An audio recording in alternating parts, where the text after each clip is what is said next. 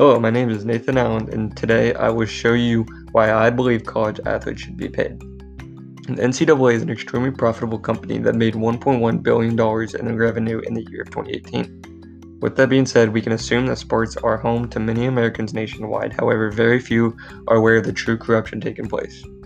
Whenever I was younger, my parents brought home an action figure of my favorite quarterback. During this time, I was very young, so I only understood who the best player was. When I grew up, the topic came up, and I asked my parents how much these college athletes got paid. They replied was zero, and I was very curious as to why. Once I heard this, I was in disbelief. Little did I know at the time, I contributed to a social issue that has been present since the birth of the NCAA. We all have contributed to this issue, whether through buying it or seeing a commercial ad on the internet. Anything such as jerseys, bobbleheads, or even potentially seeing a commercial ad of showcasing these college athletes or highlights on YouTube or anything like that. In addition, for many years, this issue has been brought up to the NCAA and very little progress has been made. In 1906, the NCAA was founded, and as I previously mentioned, very little was progress was made for decades, and room for possible change has only been actually considered very recently by the community. I've done countless hours of research on this topic for both opposing views and views that support my own. One quick example would be the basketball superstar Zion Williams. If you happen to watch college basketball, you likely heard of this name multiple times in the college basketball scene. Zion is a very gifted basketball player that has played for Duke. Because of his raw ability and absolute dominance, he quickly made a name for himself. However, the NCAA saw this as a huge potential for marketing. Because he couldn't get paid, Zion received nothing but a scholarship to the school despite the overwhelming success and profit he brought in. Zion was used for countless methods in an attempt to make money, such as highlight reels, sports ads, and you name it, the list goes on and on. Because this is very noticeable, some people, even some pro athletes, have spoken out about this. One professional player who has spoken out about this topic is Carmelo Anthony and has these remarks. Uh, I think, I mean, it's easy for me to say I think the players should get paid. Yes, I think the, the players should get paid. How they get paid, uh, I think that's something to be figured out. Um, but I think it will only get figured out if the NCAA want to figure it out. If they don't want to figure it out, then it's not going to get figured out. Then you're going to continue having these issues, having these problems. Uh, college basketball will continue to uh, go down. Guys are not going to go to college, and uh, and then it's going to force the NBA to step up and kind of take that age limit rule out. Carmelo Anthony acknowledges the problems with the NCAA and what he believes will happen to the basketball community if something is not changed. In addition, he agrees that change must develop within the NCAA because they are the only organization that has a say on the matter. Also, he acknowledges the fact that some athletes, if they are not gifted, or if they are gifted, go straight to the minor league so they can receive an income for themselves and potentially their family if they need it. With that being said, only a small group of individuals can achieve this because the minor leagues is super hard to get into. This causes athletes to skip school because they simply cannot afford the basic needs. According to Greenville athletes, some stated that they felt as if they were living a homeless lifestyle. Athletes feel like they live a homeless lifestyle because all their time and effort goes straight into the sport so they can remain on top and win games. This requires them to go through college without a source of income because they cannot have a job. The idea of scholarships being enough have caused some athletes to be unable to afford basic necessities. In addition, Greenville.edu receives most revenue out of sports, the athletes stated, so they believe they deserve compensation for it. An experienced reporter, Scott Polacek, analyzed a quote. They are trying to make basketball players go to two years in college. Wow, wonder why. End of quote. Scott Polacek and others realized why they could require this. So athletes such as I previously mentioned, Zion and others, can't leave college before two years. You may be asking yourself why. This is in place so the NCAA can gain more revenue from a gifted player such as Zion. Upon doing research, small universities often cannot give small perks to players that D1 colleges can.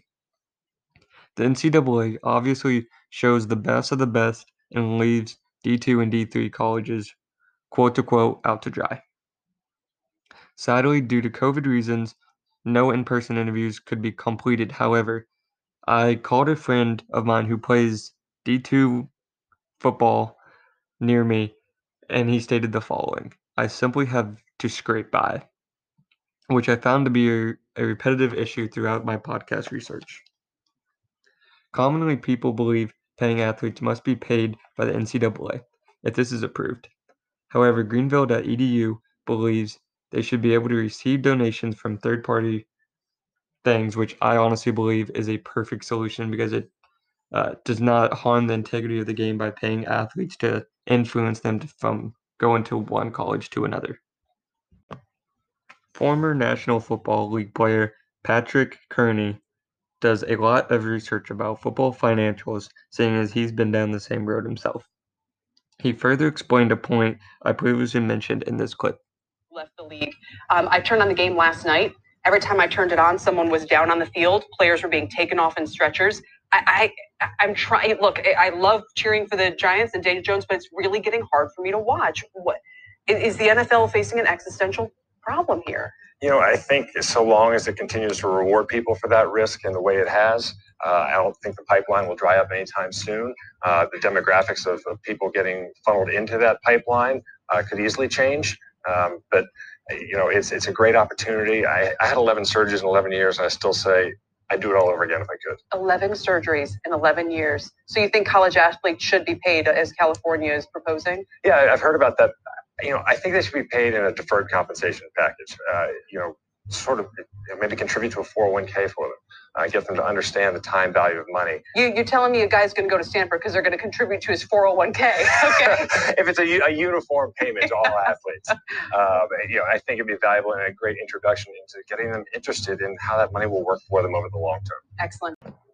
This clip shows the variety of options that can be taken Another vital point he offers is the lifetime damages he and other players have endured.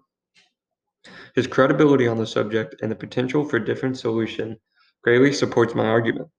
He provides an eye-opening argument that the action could be made in order to make everything better. However, the NCAA needs to make project progress unlike they ever have before. In addition to his first-hand experience, he acknowledges the strides some states have taken on the legal issues such as California and even Colorado have strived for it. Because a lack of progress, people have become discouraged on the matter. However, we must acknowledge the corruption taking place. PewTrust.org, however, stated, I think it's a violation of the Colorado's Consumer Protection Act, which again shows that people understand the corruption. However, if the state can't find anything against it. They have no power, which is why we need the NCAA to make progress. And we really can't do anything about it unless the NCAA does something about it. Throughout this podcast, you have likely seen two common points that have showed up just in about every evidence I've supported. One being um, the lack of um, necessities from athletes, and the second being the lack of progress the NCAA has made. And for about 100 years the NCAA has been founded, it is understandable the lack of progress. However, ever since 2010, this idea of possibly paying college athletes have stewed up in the community. And the lack of progress is definitely concerning because college athletes do struggle on a day to day basis with juggling school, sports, and obviously financial reasons. Something that has changed throughout time is definitely the popularity of sports. Back in history, I, I believe it is safe to say that sports is not as popular as it is now, which is why this growing concern for paying college athletes has risen. I currently understand any confusion you may have with this topic because I just threw a lot of evidence about four months of research just at you in about a nine minute span to keep this podcast in length. So, so I will this next part of this podcast I will summarize everything I've said and hopefully make it easier to understand for everyone. My, my first repetitive message throughout this podcast was the financial issues college athletes likely undergo throughout their college experience due to the lack of jobs they can get because they spend enormous amount of hours towards every sport they're in and not only the sport that they're in but having to juggle school on top of it is extremely hard for them and the lack of the financials often cause them to not be able to buy food and as I previously stated from multiple sources that it makes them feel as if they're living a homeless lifestyle. In addition, the second point being the lack of progress being made by the NCAA because they know the longer they hold out, the more money they can grow in revenue. In fact, I would even say that it's gotten worse because as you saw in the previous one of the previous evidences that they even want to keep college athletes there for two years so then if they have some rare player such as Zion that they can maximize the profit before they go off to the NBA where they can't take that profit anymore. Finally, my last point kind of ties in with my second point. However, I don't believe this is something that will be resolved soon because the NCAA does not have any need to in any urgent time because people are still watching their stuff. They're still an extremely profitable company. So as long as that stays, I don't think anything will be changed. And in addition, I don't believe this will be changed because the lack of progress, again, this is where it relates to my second topic, but the lack of progress, because this idea has showed up in the 2000s and very little to no progress has been made. So I believe this is something that will always be debated within the, the life of the NCAA. Hopefully, I was able to shed some light on an area that you may or may not be too familiar with. And thank you very much for listening to my podcast.